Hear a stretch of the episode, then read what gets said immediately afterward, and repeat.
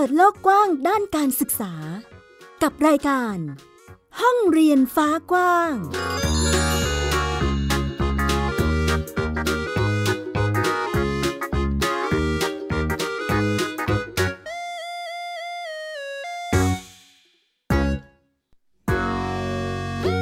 วัสดีค่ะ ต้อนรับเข้าสู่รายการห้องเรียนฟ้ากว้าง กลับมาพบกับมิวไอยดาสันสีที่นี่ www.thaipbspodcast.com หรือฟังผ่านแอปพลิเคชันไทย PBS Podcast นะคะ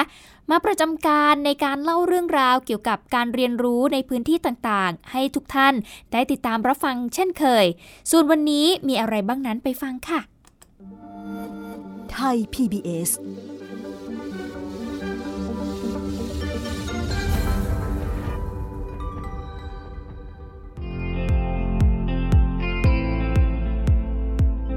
เด็นสำหรับวันนี้นะครับที่จังหวัดพะเยา มีการปลูกจิตสำนึกคนรุ่นใหม่ ให้ใส่ใจกับปัญหาใกล้ตัว กับห้องเรียนสู้ฝุ่น เรียนรู้ชุมชนผ่านงานศิลปะของนักเรียนกลุ่มชาติพันธุ์ และไปติดตามการสอนแบบใช้วิธีการแรปค่ะ เป็นการสอนภาษาอังกฤษของครูโรงเรียนแห่งหนึ่งในจังหวัดมหาสารคาม ซึ่งได้รับคำชื่นชมจากผู้คนในโลกออนไลน์ นอกจากนี้ยังทำให้เด็กจำศัพท์ได้ง่าย และสนุกขึ้นด้วย Thai PBS Podcast เริ่มต้นกันที่ประเด็นแรกค่ะ คุณผู้ฟังไปติดตามกับความเคลื่อนไหวของการแก้ไขปัญหา ฝุ่น PM 2.5 ที่เกิดขึ้นในหลายพื้นที่ ไม่ว่าจะเป็นพื้นที่ภาคเหนือ พื้นที่ภาคอีสานรวมไปถึงกรุงเทพและปริมณฑลด้วยนะคะ ล่าสุดค่ะ เรื่องของห้องเรียนสู้ฝุ่นเนี่ยถูกขยายผลไปในหลายพื้นที่เลยทีเดียวนะคะ จากตอนแรกเนี่ยเกิดขึ้นที่จังหวัดเชียงราย แล้วก็มีขยับไปในหลาย ๆ โรงเรียนในพื้นที่จังหวัดภาคเหนือนะคะ แล้วก็เมื่อสัปดาห์ที่แล้วเพิ่งมีการเล่าให้ฟังไปว่า จังหวัดกรุงเทพมหานครเนี่ยก็จะเริ่มเอาหลักสูตรของห้องเรียนสู้ฝุ่นเนี่ยมาไว้ในหลักสูตรการศึกษาเพื่อให้เด็กๆเขาได้เรียนรู้เกี่ยวกับปัญหาฝุ่น PM 2.5 สาเหตุการเกิดและการป้องกันตนเองนะคะ ล่าสุดที่จังหวัดพะเยาค่ะเขาก็พยายามที่จะแก้ไขปัญหาฝุ่นควันเหมือนกัน ซึ่งเป็นการแก้ไขปัญหาในระยะยาว ก็เลยเลือกที่จะปลูกฝังจิตสำนึกให้กับคนรุ่นใหม่ ทางจังหวัดพะเยาก็เลยมีความพยายามในการสร้างองค์ความรู้เหล่านี้ให้กับเด็กๆ ในระดับชั้นประถมศึกษา เพื่อให้พวกเขานั้นตระหนักนะคะว่าสิ่งที่อยู่ใกล้ตัวนี่แหละ เป็นสิ่งที่ไม่ควรมองข้าม จึงเป็นที่มาของห้องเรียนสู้ฝุ่นค่ะที่อำเภอเชียงคำจังหวัดพะเยานะคะก็มีการลงนามความร่วมมือระหว่าง องค์กรภาคีเครือข่ายผู้ปฏิบัติการห้องเรียนสู้ฝุ่น กับศึกษาธิการจังหวัดพะเยาสำนักงานทรัพยากรธรรมชาติ และสิ่งแวดล้อมจังหวัดพะเยารวมไปถึงองค์กรเครือข่ายด้านสื่อมวลชนในจังหวัดพะเยาเพื่อขยายผลในการป้องกันปัญหา และสร้างความตระหนักรู้ในเรื่องฝุ่น PM 2.5 ให้กับเด็กนักเรียน โดยที่จังหวัดพะเยาจะเริ่มต้นในโรงเรียน 10 แห่ง ในเขตพื้นที่สำนักงานเขตพื้นที่การศึกษาประถมศึกษาเขต 2 ค่ะ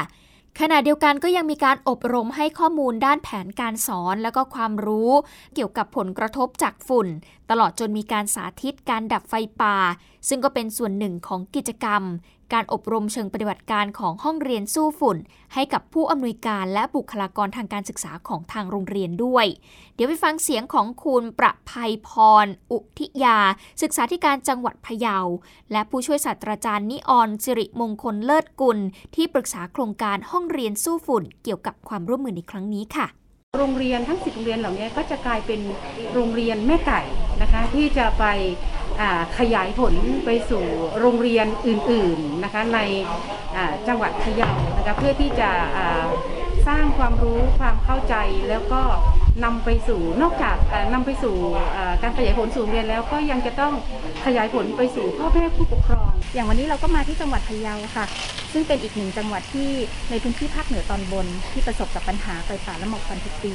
โดยเราเริ่มต้นแล้วก็มุ่งเน้นค่ะ ที่จะทำงานกับศึกษาเขต ศึกษาจังหวัดค่ะ เป็นตัวปฐมภูมิก่อนตัวเริ่มต้น แล้วก็ร่วมกับภาคีเครือข่าย โดยเฉพาะสภาลมหายใจของแต่ละจังหวัด แล้วก็ต่อไปถึงกับสื่อมวลชน แล้วก็ภาคีเครือข่าย ในพื้นที่ค่ะ เราไปหนุนเสริมพลังค่ะ แล้วต่อจากนั้นเราก็จะ ช่วยให้เขาขยายผลจากสิบโรงเรียนต้นแบบค่ะ ไปสู่โรงเรียนในพื้นที่อื่นๆ ด้านประธานสภาลมหายใจจังหวัดพะเยาเองก็บอกนะคะว่า ความร่วมมือนี้จะช่วยสร้างการรับรู้ เกี่ยวกับภัยเงียบ แล้วก็ผลกระทบจากฝุ่น PM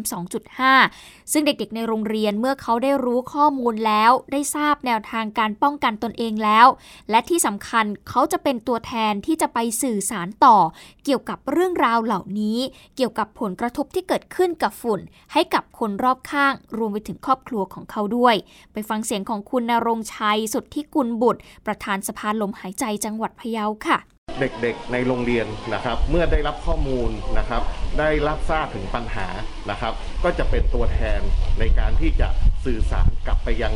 ครอบครัวที่บ้านนะครับ กลับไปสื่อสารในชุมชนนะครับ เพื่อตระหนักถึงปัญหาของภัยที่เกิดจากมลพิษทางอากาศ นะครับ จังหวัดพะเยาเองก็เป็นอีกหนึ่งจังหวัดที่ประสบปัญหาฝุ่นควันเกินค่ามาตรฐานต่อเนื่องทุกปีนะคะทำให้เป็นอีกหนึ่งจังหวัดในพื้นที่ภาคเหนือ ที่โครงการห้องเรียนสู้ฝุ่น สนับสนุนโดยสสส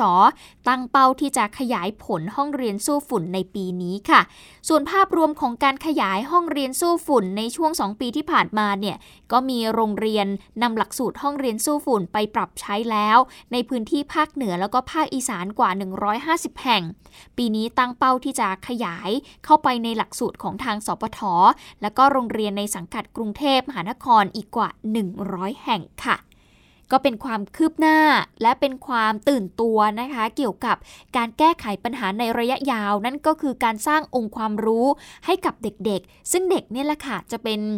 คนที่จะไปเผยแพร่ข้อมูลต่างๆ ส่งต่อไปยังครอบครัวนะคะ มาต่อกันที่เรื่องต่อไปค่ะ คุณผู้ฟังเรามีเรื่องราวจากนักข่าวพลเมืองที่ร่วมกันสื่อสารเข้ามาผ่านแอปพลิเคชัน c s i นะคะพาไปติดตามกิจกรรมของนักเรียนกลุ่มชาติพันธุ์ โรงเรียนสาธิตชุมชนการเรียนรู้สมเด็จย่า มสว แม่แจ่ม จังหวัดเชียงใหม่ค่ะ ที่ได้เรียนรู้ความเป็นเอกลักษณ์ชาติพันธุ์ ชุมชนของตนเอง ถ่ายทอดออกมาเป็นผลงานศิลปะต่างๆ เราจะไปติดตามเรื่องนี้กับเครือข่ายโพควา รายงานกันเข้ามาค่ะ ผลิตภัณฑ์ที่เราเห็นอยู่ตรงหน้านี้นะครับ คือผลิตภัณฑ์ที่สร้างโดยน้องๆ โรงเรียนสาธิตชุมชนการเรียนรู้สมเด็จย่ามสว แม่แจ่มนะครับ ซึ่งเป็นส่วนหนึ่งของโครงการวิจัยกรอบการพัฒนาที่ยั่งยืนด้านวัฒนธรรม โดยมีชุมชนเป็นศูนย์กลาง กรณีอำเภอแม่แจ่มจังหวัดเชียงใหม่ ภายใต้ชื่อนิทรรศการ รากชุมชนสู่วิถียั่งยืน ในงานเนี่ยนะครับผมเราเริ่มตั้งแต่ การที่ให้เด็กๆ ได้เรียนรู้นะครับผมเขาคือใครนะครับผมและถ้าจะนิยามตัวเองเนาะถ้าจะให้สัญลักษณ์ตัวเอง ถ้าจะให้ตราของตัวเองเนี่ยให้ตราของตัวเองเป็นอะไรเด็ก ๆ หลายคนก็ให้สัญลักษณ์ของตัวเองที่ต่างกัน บางคนก็เป็นดอกไม้นะครับผมบางคนก็เป็นภูเขานะครับ นักเรียนเนี่ยคือในฐานะที่ตนเองเนี่ยเป็นปากญอนะคะ คือให้กลับไปเรียนรู้ในชุมชน รู้จักชุมชน แล้วก็รู้จักวัฒนธรรมของตนเองว่าตัวเองเป็นอย่างไร แล้วมีวัฒนธรรมที่โดดเด่นมีอะไรบ้างหมู่บ้านของหนูชื่อแม่ครูให้ไปศึกษาเกี่ยวกับหมู่บ้านของตัวเองนะคะ แล้วเราก็เอามาเขียนเป็นแผนที่แบบนี้ค่ะ เพื่อที่จะได้รู้ ว่าหมู่บ้านเรามีกี่หลานทำอะไรบ้างแบบนี้ค่ะ เมื่อเข้าใจเกี่ยวกับวิถีอัตลักษณ์วัฒนธรรมของตนเองแล้ว ครูก็จะมีบทบาทสำคัญในการชวนคิดชวนทำเพื่อต่อยอดไปสู่ผลิตภัณฑ์ บนฐานวัฒนธรรมของตนเอง พออานักเรียนได้ได้ศึกษาแล้วนะก็ก็เกิดการทำผลิตภัณฑ์ขึ้นมา โดยการอ่าทำตุ๊กตาชนเผ่า การทำพวงกุญแจอ่าการทำเตนาแล้วก็มีการตักผ้าค่ะ อันนี้ก็คือตุ๊กตาชนเผ่าคนเราค่ะ เหตุผลที่หนูทำก็เพราะว่าหนูอยากอนุรักษ์ธรรมชาติทรัพยากรของตัวเอง และเป็นการสร้างรายได้เสริมในวันเรียนค่ะ อันนี้คือเตหนากูครับผมนตดนตรีไทยก็จะมีโดเรมีฟาซอนลาที แล้วก็กลับไปโดครับ แต่ถ้าของเตหนานี้จะไม่มีฟากับทีครับผม แต่จะใส่มีกับเรไปแทนครับ เพราะแทนเสียงต่ำเสียงสูงครับผม ผลิตภัณฑ์ที่จะโตขึ้นไปกับเด็กๆนะครับผมน้องๆแต่ละคนนะครับผมแล้วก็จะกลายเป็นพูดถึงว่าทำในใจเขาต่อไป ถึงแม้จะเอาเขาออกจากชุมชนออกจากว่าทำพื้นที่วัฒนธรรมเขาได้ แต่เอาวัฒนธรรมเอาชุมชนออกจากใจเขาไม่ได้สิ่งเหล่านี้ก็จะอยู่กับเขาและจะเป็นจะเป็นความรู้จะเป็นทักษะที่ติดตัวเขานะครับ กระบวนการเหล่านี้เป็นกระบวนการเรียนรู้ที่สำคัญ ที่ทำให้ตัวนักเรียนเองเข้าใจในวิถีอัตลักษณ์ของตนเอง ในขณะเดียวกันก็เป็นการเสริมสร้างศักยภาพในแต่ละด้านที่นักเรียนสนใจ และสามารถต่อยอดพัฒนาไปเป็นผลิตภัณฑ์และสินค้าอื่น ๆ บนรากฐานวัฒนธรรมของชุมชน นักข่าวพลเมืองโทฟารายงาน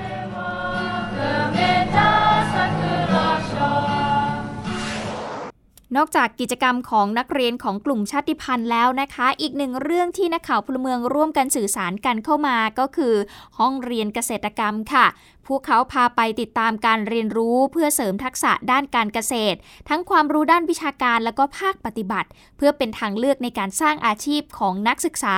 มหาวิทยาลัยราชมงคลอีสาน วิทยาเขตสุรินทร์เราไปติดตามเรื่องนี้กับนักข่าวพลเมืองสภาเกษตรกรจังหวัดสุรินทร์ค่ะ การเรียนการสอนของมหาวิทยาลัยในปัจจุบันนั้น จะไม่ได้เน้นการเรียนการสอนในเชิงวิชาการเพียงอย่างเดียวเท่านั้น หลายมหาวิทยาลัยเริ่มเน้นการเรียนการสอนในเชิงทักษะการประกอบอาชีพมากยิ่งขึ้น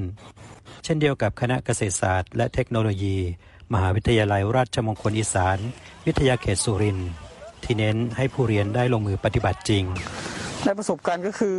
เป็นทั้งการวางแผนเพื่อที่จะแบบเป็นพี่แปลงครับเป็นหัวหน้างาน แล้วก็ได้ฝึกควบคุมรุ่นน้องครับในการปฏิบัติงานแต่ละงานครับ ก็เป็นการฝึกตัวเองด้วยพัฒนาตัวเองขึ้นด้วยครับ วันหนึ่งถ้าสมมุติว่าได้จนจนจบออกไปได้เป็นหัวหน้างานหรืออะไรก็จะได้นำประสบการณ์ตัวนี้ไปใช้ได้ครับ จังหวัดสุรินทร์เป็นอีกพื้นที่ซึ่งมีเกษตรกรเป็นจำนวนมาก มีกำลังการผลิตพืชผักปลอดภัยจำนวนมาก การส่งเสริมวิชาการและทักษะอาชีพเกษตรกร แก่คนรุ่นใหม่ในมหาวิทยาลัย จึงเป็นส่วนหนึ่งในการสร้างทางเลือกอาชีพ และโอกาสในการพัฒนาวิถีชีวิต และความรู้ด้านเกษตรกรรม ตั้งแต่การผลิต การใช้เทคโนโลยีและการตลาด แนวทางของเรานะคะ ตัวแรกเลยก็คือ เราอยากให้เขาลงมือปฏิบัติได้จริงนะคะ เรียนรู้เห็นจากการลงมือปฏิบัตินะคะ แล้วค่อยไปเติมเต็มความรู้ทางด้านวิชาการ ว่าเกิดอะไรขึ้นกระบวนการหลักและเหตุผลนะคะ ปีที่ 1 ปีที่ 2 จะเรียนรู้การปฏิบัติทั้งหมดนะคะ พอเข้าปีที่ 3 กับปีที่ 4 ก็จะเรียนรู้เรื่องของการบริหารจัดการนะคะ นอกจากปฏิบัติเป็นแล้วเราต้องบริหารจัดการเป็น เสร็จแล้วเราก็จะมีตัวของรายวิชาเข้าไปนะคะรายวิชาการผลิตพืชตั้งแต่ปัตตภีศาสตร์นะคะ พืชไร่พืชสวนสรีระวิทยาเมล็ดพันธุ์ปรับปรุงพันธุ์ขยายพันธุ์โรคพืชอารักขากีฏะอะไรพวกนี้ก็จะเป็นวิชา support เขาเขาเข้าไปนะคะก็คือนอกจากเขาจะเก่งทางด้านของพืชแล้ว เขาต้องเก่งตัวของทักษะอื่น ๆ ที่เป็นทักษะเกี่ยวข้องทั้งหมดค่ะ นักข่าวพลเมือง สภาเกษตรกรจังหวัดสุรินทร์รายงาน ติดตามรายการของไทย PBS Podcast ได้ทาง www.thaipbspodcast.com แอปพลิเคชัน Thai PBS Podcast หรือฟังทาง podcast ช่องทางอื่น ๆ Spotify SoundCloud YouTube Google Podcast Apple Podcast และ Podbean มาต่อกันที่เรื่องราวของการเรียนออนไลน์กันบ้างค่ะ คุณผู้ฟังช่วงนี้โควิด -19 กลับมาระบาดหนักอีกรอบหนึ่งแล้วนะคะจำนวนของผู้ติดเชื้อเนี่ยก็สูงขึ้นทุกวันเลยทีเดียว แต่ไปถึงหมื่นทุกวันนะคะทำให้ตอนนี้หลายโรงเรียนนะคะ ก็ต้องปรับเปลี่ยนจากตอนแรกที่จะเปิดเรียนออนไซต์กันมากขึ้น กลายเป็นว่าต้องกลับมาเรียนออนไลน์กันในหลายพื้นที่เลยทีเดียวค่ะ ดังนั้นเราก็เลยจะพาไปดูลีลาการเรียนการสอนภาษาอังกฤษ ของคุณครูในโรงเรียนแห่งหนึ่งที่จังหวัดมหาสารคาม เขาคนนี้เรียกได้ว่าได้รับคำชื่นชมจากผู้คนในโลกออนไลน์เป็นอย่างมากเลยนะคะ เพราะว่าเขาสอนโดยใช้เทคนิคการสอนแบบร้องแรปค่ะคุณผู้ฟัง เป็นการที่นำเอาทักษะเรื่องของการแรปเนี่ยมาอัดแอปใช้กับการสอนเด็กๆทำให้เด็กๆเนี่ยสนุกสนาน และนอกจากนี้ยังจำคำศัพท์ได้ง่ายขึ้นอีกด้วย What subject do you like ฉันชอบภาษาไทย I like Thai language ได้ยินแบบนี้แล้วก็สนุกจนอยากจะลุกขึ้นมาเต้นเลยแหละค่ะ เพราะว่าคุณครูปิยพงศ์ภูโคตรศรีหรือว่าครูโน่นะคะ จากโรงเรียนบ้านยางสินชัยหนองนาด ตำบลเหล่าอำเภอโกสุมพิสัยจังหวัดมหาสารคาม เขาร้องแร็ปค่ะ สร้างจังหวะแบบ beatbox นะคะสอนภาษาอังกฤษ สอนคำศัพท์ให้กับนักเรียนชั้นป .2 แล้วก็ป .6 ให้ได้ฟังกันให้ได้เรียนนะคะสาเหตุที่คุณครูโน่เนี่ยคิดวิธีการสอนแบบนี้ขึ้นมา ครูโน่บอกว่า เด็กๆ เนี่ยมักจะมองว่าภาษาอังกฤษนั้นยากค่ะ เลยไม่กล้าที่จะเรียนรู้ ก็เลยนำเอาดนตรีเนี่ยเข้ามาช่วย สร้างจังหวะแบบบิดบ็อกนะคะทำให้เด็กๆ นั้นสามารถเข้าใจและก็เข้าถึงภาษาอังกฤษได้ง่ายขึ้นของกับป .3 ครับเพราะว่าปกติเขาอ่านไม่ออกเลยครับอ่านไม่ออกแล้วก็ไม่รู้คำศัพท์อะไรเลยอย่างเงี้ยครับขึ้นมาปุ๊บเราก็ถามว่าคำนี้อ่านว่าไงถามอย่างนั้นอย่างนี้เขาก็มีการโต้ตอบอย่าง ก็อย่างที่ว่าครับก็เหมือนแค่เขากล้าอ้าปากพูด มันก็ ถือว่าโอเคมากนะครับ ถือว่าพัฒนาขึ้นจากเดิม เพราะว่าปกติเขาจากที่เราไม่เคยเรียนภาษาอังกฤษ เขาไม่รู้นะครับพอถามเขากลัวนะครับ พอทีนี้เขาเขาสนุกในการมาก็โอเคครับ อังกฤษแบบนี้ชอบไหมครับ ชอบครับ เข้าใจไหมครับเข้าใจครับอืมนั่งท่องท่องท่องได้เยอะอยู่ครับ แต่บางอันก็ท่องไม่ได้ อะไรได้บ้างเช่นเช่นบวก ลันลันอะไรอีกครับทำให้เราเรียนมาเออแคบเบิร์ดคอมพิวเตอร์เออแต่ว่าคุณนี่คุณครูสอนแบบนี้สนุกใช่ไหมครับ สนุกครับ ชอบไหมครับ ชอบครับอืมอยากให้สอนอีกแบบนี้ต่อไปไหมใช่ครับ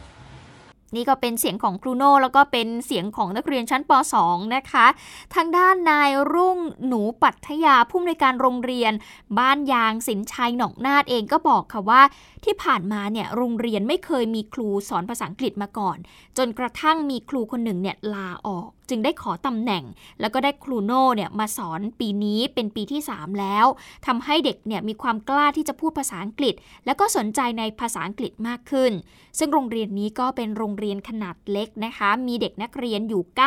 94 คน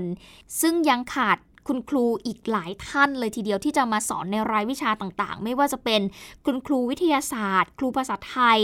แต่ว่าครูทั้งหมดที่มีณตอนนี้ก็จะหมุนเวียนสอนกันไปค่ะ เพื่อปูพื้นฐานให้กับเด็กๆ ในทุกๆ ชั้นเรียน นี่ก็ถือว่าเป็นอีกหนึ่งปัญหาที่สะท้อนได้เห็น ถึงสิ่งที่เกิดขึ้นในโรงเรียนขนาดเล็กนะคะ เรื่องของการขาดแคลนอัตราครูที่จะไปเป็นครูผู้สอนให้กับเด็กๆ ในรายวิชาต่างๆทำให้คุณครูที่มีอยู่อย่างจำนวนจำกัดเนี่ยจะต้อง ผัดเปลี่ยนหมุนเวียนกัน เพื่อที่จะสลับกันสอนในแต่ละรายวิชา ไม่เท่านั้นยังในแต่ละระดับชั้นเรียนด้วยนะคะ ก็เรียกได้ว่าเป็นอีกหนึ่งวิธีการเรียนการสอนของคุณครูที่พยายามจะปรับใช้ให้เด็กๆเนี่ยสามารถที่จะเข้าถึงการเรียนได้อย่างสนุกสนาน แล้วก็เข้าใจในเนื้อหาด้วย ยิ่งโดยเฉพาะตอนนี้เรียนออนไลน์ กลเม็ดทุกอย่างที่มีเนี่ยต้องงัดมาใช้ค่ะ เพื่อดึงความสนใจให้เด็กสามารถที่จะ อยู่กับคุณครูแล้วก็เรียนได้ตลอดลอดฝั่งนะคะก็เป็นกำลังใจให้กับคุณครูทุกท่านเลยรวมไปถึงคุณครูโน่ด้วยนะคะ ในการที่จะสอนเด็กๆ เรียนออนไลน์ต่อไปค่ะ ติดตามข่าวสารและความเคลื่อนไหวของไทย PBS Podcast ได้ทาง Facebook, YouTube, Instagram และ Twitter เพียงเซิร์ชคำว่าไทย PBS Podcast เอาละค่ะ ช่วงนี้เราไปผ่อนคลายกันบ้างกับวงดุริยางของโรงเรียนบ้านห้วยปราบจังหวัดระยองค่ะ ที่ประยุกต์เอาแตรวงไปสร้างรายได้ให้กับนักเรียน พวกเขาเนี่ยไปทั้งแบบเล่นสดนะคะแสดงตามงานต่างๆ ในโลกออนไลน์ก็ไม่แพ้กันนะ คุณผู้ฟังเพราะว่าพวกเขาเนี่ยมีผู้ติดตามเกือบ 4 0 0 0 0 0 คนเนี่ยยอดวิวทะลุไปกว่า 20 ล้านวิวเลยทีเดียวค่ะ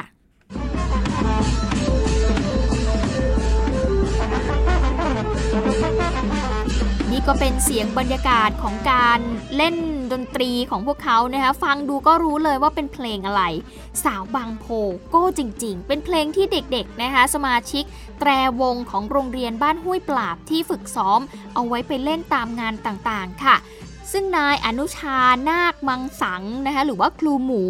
ครูชำนาญการโรงเรียนบ้านห้วยปราบอำเภอปลวกแดง จังหวัดระยอง เล่าให้ฟังว่าเมื่อ 12 ปีก่อนเนี่ยมาสอนที่โรงเรียนแห่งนี้ก็รับผิดชอบสอนวงดุริยางของโรงเรียนค่ะ แล้วก็เห็นว่าสังคมที่อยู่เนี่ยยังขาดแตรวงค่ะ เพื่อที่จะใช้บรรเลงเพลงในงานพิธีต่างๆ ก็เลยได้ขยับนำเอาเครื่องดนตรีที่เป็นของเด็กระดับโตขึ้นเนี่ยนะคะ มาให้เด็กๆในระดับชั้นประถมได้เล่นก่อน แล้วก็รวมไปถึงกลุ่มนักเรียนที่สนใจแล้วก็จะมาร่วมกันซ้อมได้ จึงเป็นที่มาของชื่อวงว่าประถมอินดี้ค่ะ ตอนแรกก็ไปออกงานโรงเรียน งานอำเภอ แต่ก็มีความแตกต่างจากวงดุริยางของอโรงเรียนระดับชั้นประถมที่อื่น ก็เลยมีคนติดต่อมาให้ไปบรรเลงเพลงในงานพิธีต่างๆ อย่างเช่น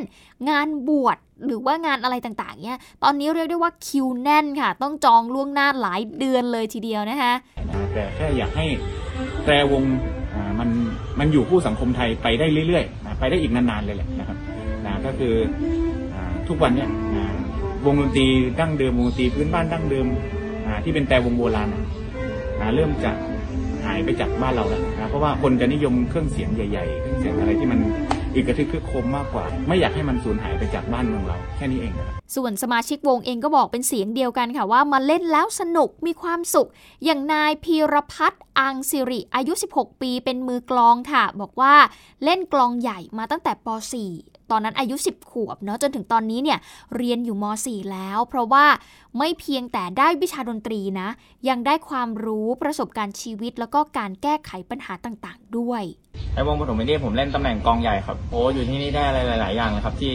พูดง่ายเลยแบบในห้องเรียนเราไม่มีนะครับ เป็นการแบบเอาชีวิตรอดอะไร ที่แบบดีมากครับ แบบได้แบบประสบการณ์ทางด้านแบบการใช้ชีวิต อ่าได้ความรู้หลาย ๆ อย่างจากครูครับว่างานอันนี้ไม่ใช่งานแค่แบบ มาเล่นดนตรีครับ ได้แบบความรู้เกี่ยวกับเครื่องเสียง การเป็นอ่า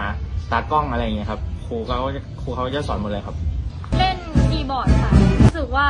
อยู่แล้วมีความสุขเลยค่ะ ได้อยู่กับเพื่อนด้วย แล้วก็มีรุ่นพี่อย่างเงี้ยค่ะ รู้สึกว่าเข้าสังคมได้ดีมากขึ้น ได้เจอผู้คนเยอะขึ้นด้วยก็เล่นไปเรื่อย ๆ ค่ะ จนกว่า จะจบ นี่ไม่ใช่แค่เสียงของน้องพีรพัฒน์นะคะยังมีน้องวันนัทสนันต่างทอง ซึ่งเป็นมือคีย์บอร์ดด้วยนะ สมาชิกวงหลายคนเองก็บอกว่าหลังจากจบม .6 ก็อาจจะปรับเปลี่ยนเพราะว่าต้องไปเรียนต่อในมหาวิทยาลัยถ้าหากสนใจก็ยังสามารถติดต่อได้นะคะที่ Facebook ประถมอินดี้แฟนเพจค่ะ สามารถที่จะไปช่วยส่งเสริมการเรียนรู้ของเด็กๆ แล้วก็ทำให้พวกเขานั้นสามารถมีรายได้ได้นะคะ คุณผู้ฟังก็ไปติดตามกันได้ค่ะ ไทย PBS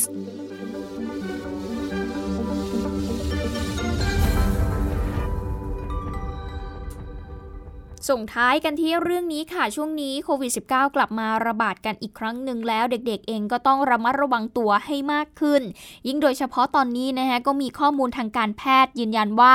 เด็กกว่าร้อยละ 50 ที่ติดเชื้อโควิด -19 เนี่ยจะไม่มีอาการค่ะ แต่การพบเด็กติดเชื้อเพิ่มขึ้นในช่วงนี้ก็ยังต้องเฝ้าระวังเป็นพิเศษ โดยเฉพาะเด็กที่มีอายุต่ำกว่า 1 ปี แล้วก็มีโรคประจำตัวจำเป็นต้องเข้ารับการรักษาที่โรงพยาบาล ส่วนเด็กๆที่ไม่มีอาการต้องรักษาตัวอยู่ที่บ้าน ผู้ปกครองต้องเฝ้าระวัง ถ้าหากมีอาการบ่งชี้บางอย่างอาจต้องรีบพาไปปรึกษาแพทย์ค่ะ ซึ่งถ้าลูกหลานของใครนะคะติดเชื้อโควิด -19 แบบไม่มีอาการ หลักการของสาธารณสุขเวลานี้ไม่ว่าจะเป็นเด็กหรือผู้ใหญ่ก็คือ ต้องรักษาตัวที่บ้านนะคะแต่ก็ต้องยอมรับว่าการดูแลเด็กที่ติดเชื้อในครอบครัวก็อาจจะไม่ใช่เรื่องง่ายนักค่ะ รองศาสตราจารย์พิเศษ แพทย์หญิงวารุณี พันนภานิชวาเดอพีทค่ะ กุมารแพทย์ ผู้เชี่ยวชาญด้านโรคติดต่อ สถาบันสุขภาพเด็กแห่งชาติ มหาราชินี กรมการแพทย์เองก็ระบุว่า หากเด็กติดเชื้อโควิด -19 และต้องรักษาตัวที่บ้าน แพทย์แนะนำว่าต้องเป็นเด็กที่อายุเกิน 1 ขวบขึ้นไป และไม่มีโรคประจำตัวนะคะ โดยผู้ปกครองนั้นสามารถที่จะรักษาแบบประคับประคองตามอาการได้ อย่างเช่นถ้าหากมีไข้ก็ให้กินยาลดไข้ ซึ่งปกติเนี่ยจะมีอาการหนักอยู่ช่วง 2 วันแรก ภายใน 7 วันอาการจะทรงตัว ค่อยๆฟื้นแล้วก็หายได้เอง และไม่ต้องกังวลนะคะ หากไม่ได้พาบุตรหลานมาเอ็กซเรย์ปอด เพราะจากข้อมูลเนี่ยยืนยันว่าเด็กจะไม่พบความผิดปกติ หากพบจุดฝ้าก็สามารถที่จะหายได้เองเช่นกันค่ะ และเด็กที่ไม่แสดงอาการก็ไม่จำเป็นจะต้องกินยาพาวิพิราเวียค่ะ เพราะว่ายานั้นมีผลต่อตับ ยกเว้นมีอาการบ่งชี้ ซึ่งผู้ปกครองเองสามารถที่จะสังเกตอาการได้นะคะ อย่างเช่น การหายใจ ซึม เบื่ออาหาร นอนกระสับกระส่าย เกิดอาการชักหรือมีพฤติกรรมที่มีผลต่อการใช้ชีวิตปกติสุข ถ้าหากมีอาการเหล่านี้เนี่ยแม้ไม่มีไข้ก็ต้องรีบไปปรึกษาแพทย์นะคะ เพราะว่านี่อาจจะเป็นสัญญาณเตือน อาจขยับจากกลุ่มสีเขียวเป็นสีเหลือง แต่การจะเป็นสีแดงหรือไม่นั้นส่วนใหญ่แล้วขึ้นอยู่กับอายุแล้วก็โรคประจำตัวค่ะ แต่สำหรับกรณีเด็กเล็ก หรือว่าเด็กที่มีอายุต่ำกว่า 1 ปี ถ้าติดเชื้อเนี่ยทางรองศาสตราจารย์พิเศษแพทย์หญิงวารุณีเองก็บอกว่า จัดอยู่ในกลุ่มที่ต้องเฝ้าระวังเป็นพิเศษหากติดเชื้อ เพราะว่าทางเดินหายใจนั้นมีขนาดเล็กกว่าเด็กโตค่ะ พอมีอาการอักเสบเล็กน้อย ก็จะมีโอกาสอุดกลั้นได้ง่าย อาการรุนแรง อาการที่แตกต่างจากช่วงเดลต้าก็คือกล่องเสียงอักเสบ เสียงแหบ อุดกลั้นทางเดินหายใจมากขึ้น เหนื่อยง่าย ส่วนเด็กที่มีอายุตั้งแต่ 1 ขวบขึ้นไปเนี่ยก็จะเริ่มพบว่ามีไข้สูงประมาณ 39-40 องศาค่ะ ไข้สูงอาจจะเกิดภาวะชักจากพิษไข้เพิ่มขึ้นนะคะอีกกลุ่มที่ต้องเฝ้าระวังเลยก็คือ เด็กที่มีโรคประจำตัว แล้วก็เป็นโรคประจำตัวรุนแรงอย่างเช่น มะเร็งเม็ดเลือดขาว โรคหัวใจ โรคทางเดินหายใจ ส่วนเด็กที่มีอายุตั้งแต่ 5 ปีขึ้นไป ไม่มีโรคประจำตัว ความเสี่ยงกับความรุนแรงนั้นน้อยที่สุดค่ะ ซึ่งเวลานี้กลุ่มเด็กวัย 5-11 ปี เป็นกลุ่มที่พบการติดเชื้อมากขึ้นนะคะปัจจัยหนึ่งก็มาจากการที่ยังไม่ได้รับวัคซีน ซึ่งรองศาสตราจารย์พิเศษแพทย์หญิงวารุณี จึงเห็นว่าการฉีดวัคซีนในเด็กเนี่ยมีความสำคัญแล้วก็เป็นประโยชน์ โดยเฉพาะกับเด็กที่เป็นกลุ่มเสี่ยง และจากข้อมูลของทางสถาบันเองก็พบนะคะว่า การฉีดวัคซีนในเด็กที่ผ่านมาเนี่ยมีผลข้างเคียงน้อยกว่าเมื่อเทียบกับประโยชน์ที่ได้รับ แต่ก็ควรที่จะให้สิทธิผู้ปกครองในการตัดสินใจในครั้งนี้ค่ะ ก็นำมาอัปเดตให้คุณผู้ฟังแม้จะไม่ได้เกี่ยวข้องกับการเรียนรู้หรือว่าการศึกษานะคะ แต่ว่านำมาอัปเดตให้ได้ฟังกัน เพื่อที่จะได้ตั้งรับได้ เพราะช่วงนี้การแพร่ระบาดของโควิด -19 มันกลับมาหนักขึ้นอีกจริง ๆ แล้วก็ตัวเลขของเด็กๆเนี่ยที่มีการติดเชื้อเนี่ยก็พบว่ามีสูงมากขึ้นยิ่งโดยเฉพาะตอนนี้บางคนอาจจะยังไปโรงเรียนอยู่หรืออะไรอยู่นะคะ ก็ ให้ระมัดระวังให้หมั่นสังเกตลูกๆดีๆ ไม่ได้มีอาการไม่ได้แปลว่าไม่ติดนะคะ ดังนั้นก็ต้องดูปัจจัยอื่นๆ รวมด้วยค่ะเอาละทั้งหมดนี้คือห้องเรียนฟ้ากว้างที่นำมาฝากคุณผู้ฟังในวันนี้นะคะ ติดตามกันได้ใหม่สัปดาห์หน้า สวัสดีค่ะ ติดตามรายการได้ทางเว็บไซต์และแอปพลิเคชันของไทย PBS Podcast Spotify SoundCloud Google Podcast Apple Podcast และ YouTube Channel ไทย PBS Podcast Thai PBS Podcast. View the world via the voice.